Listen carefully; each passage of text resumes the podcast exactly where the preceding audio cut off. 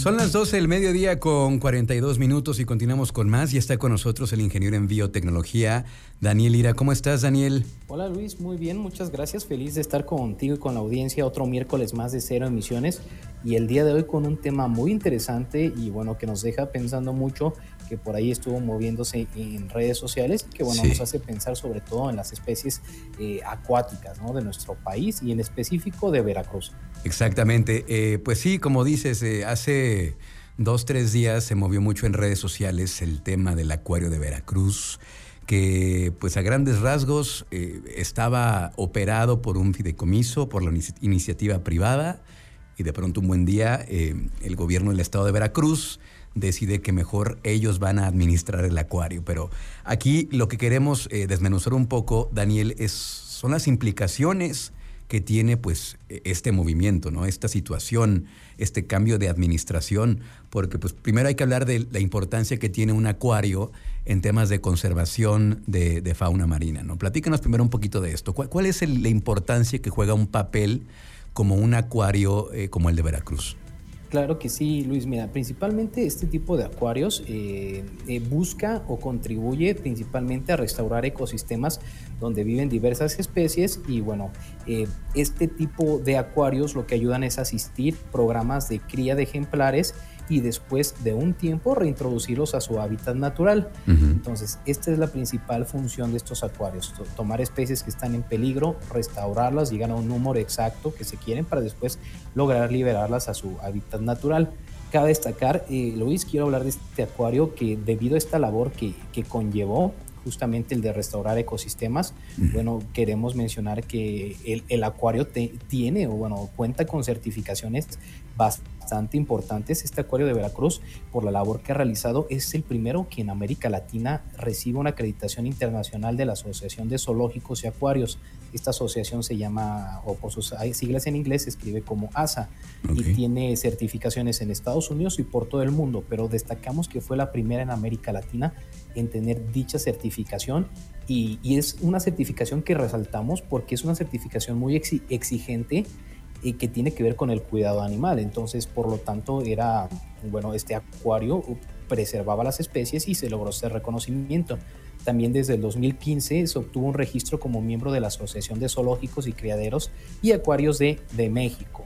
También por ahí eh, obtuvo certificados de calidad ambiental, turística, que fueron eh, otorgados principalmente por la Procuraduría Federal de Protección Ambiental, que es la Profepa, entonces podemos decir que este acuario, bueno, contaba con las certificaciones y los programas adecuados para sostener su propósito, que como te decimos es reinsertar a estas especies que están en peligro o en donde su ecosistema está dañado y volverlos nuevamente una vez que se trató este ecosistema y que bueno, ya es mucho más apto para la vida de estas especies, Luis. Entonces, en eso consiste este tipo de acuarios. Queremos quitar un poco que no es un acuario eh, destinado a la recreación, aunque, aunque bien conllevaba un programa donde la gente puede ingresar, puede conocer de las especies, era un programa que estaba enfocado a la educación ambiental y a la educación de las especies, por lo tanto uno podía ir, podía acercarse, conocer de las especies y conocer los programas que pues ahí estaban participando.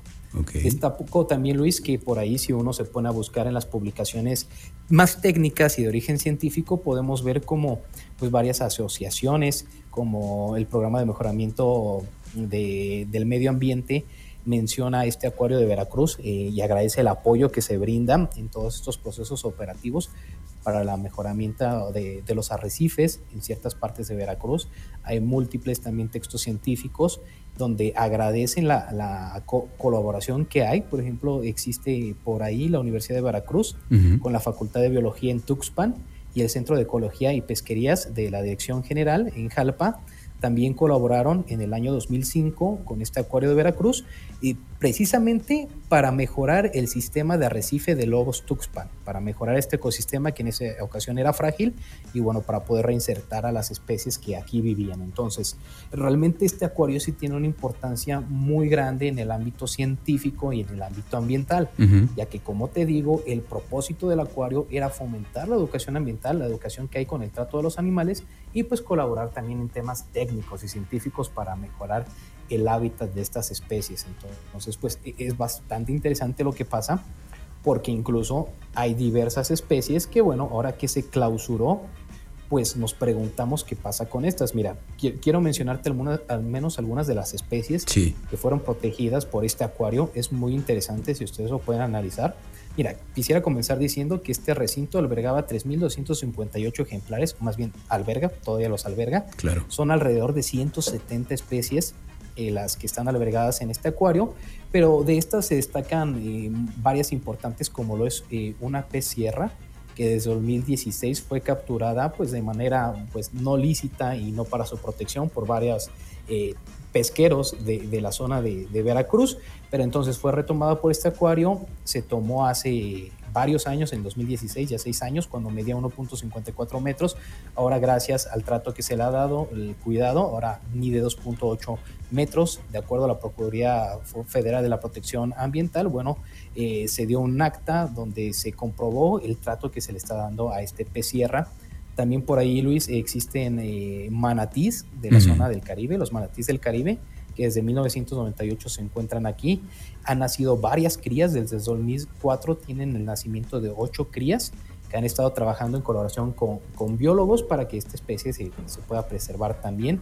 También tenemos el caso desde 1999 del programa de protección a la tortuga marina, que desde entonces, desde el 99, la institución y este acuario ha atendido 81 nidos y ha reintegrado a 6.877 crías al hábitat natural de estas tortugas, que vaya, desde el 99 eh, son bastante años, pero también la, cantidad de crías que han logrado llevar a su hábitat natural, pues también es enorme.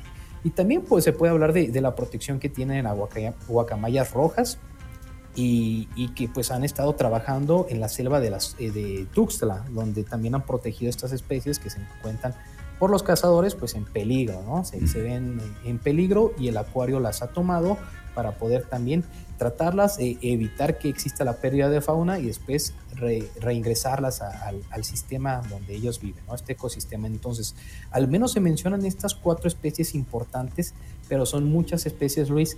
Eh, cabe destacar que hasta ahorita los biólogos que trabajan eh, con, esta, con este acuario, bueno, se ha seguido, aunque se lleva una clausura, se ha seguido un monitoreo por las personas que actualmente se, se, preguntan qué ha pasado con esta fauna, pues bueno, se sigue dando un monitoreo las 24 horas, se tiene todavía pues el control de estas especies, pero sí queremos resaltar, como tú lo dices Luis, la importancia que tienen. Solo hablamos de cuatro especies y la labor que han hecho, pero sin duda alguna este tipo de acuarios fomenta la transferencia de conocimiento de biología científico y técnico sobre todo y favorece mucho lo que es la educación. Este tipo de lugares en Veracruz favorece a que tanto las generaciones más chicas como las más grandes se puedan acercar y a la larga, bueno, formen parte de este ecosistema también, por decirlo así, científico, que ayuda de alguna manera al mejoramiento del ambiente y de las especies, Luis. Claro. Sí, lo que hemos venido hablando en, este, en esta colaboración, Daniel, de lo frágil que son los ecosistemas y este tipo de lugares también, además de la conservación, y, de poder regresar a las especies a su hábitat natural, también sensibilizan a, las personas con, lo delicadas que son las especies, cómo, eh, cómo puede ser tan frágil su, hábitat natural. Y pues ya para cerrar, ya para cerrar, eh, Daniel, dejando a un lado totalmente el lado político, apegándonos a, a las certificaciones, al trabajo que se ha venido haciendo con la comunidad académica allá en Veracruz, eh, con ese trabajo que se ha hecho de conservación de, esta institución. Eh, ¿Algún comentario final que quieras hacer? Sí, pues eh, yo, yo invito un comentario de, creo que por ejemplo aquí no tenemos un acuario tan grande, pero sí invito a, los radioescuchas a acercarse. Siempre hay modos de conservación, hay asociaciones y bueno, es importante involucrarse. Aquí en Guanajuato hemos eh, también escuchado de varias asociaciones, eh, organizaciones que protegen distintas especies, entonces es importante como tal que nos involucremos todos de alguna manera. Recordemos que como hemos hablado es un ecosistema frágil pero tenemos que estar muy conscientes de las situaciones que se hacen y como tú dices, fuera de lo político, pero sí eh, ejerce nosotros una acción en que debemos estar al tanto de por qué se manejan las situaciones y sobre todo cómo podemos apoyar.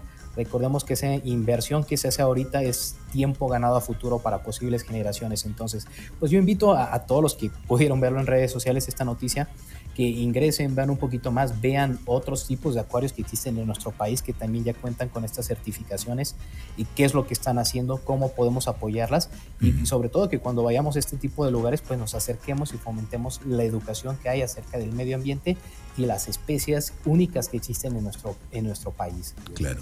Y también la invitación de, de, de, de paso, a mí me gustaría decir que pues la invitación a estar informados, a conocer más allá de lo que se dice eh, políticamente, sino pegarse, en este caso, a los datos científicos, a las certificaciones, a lo que ahí está, que pues eso creo que está más allá. ¿no?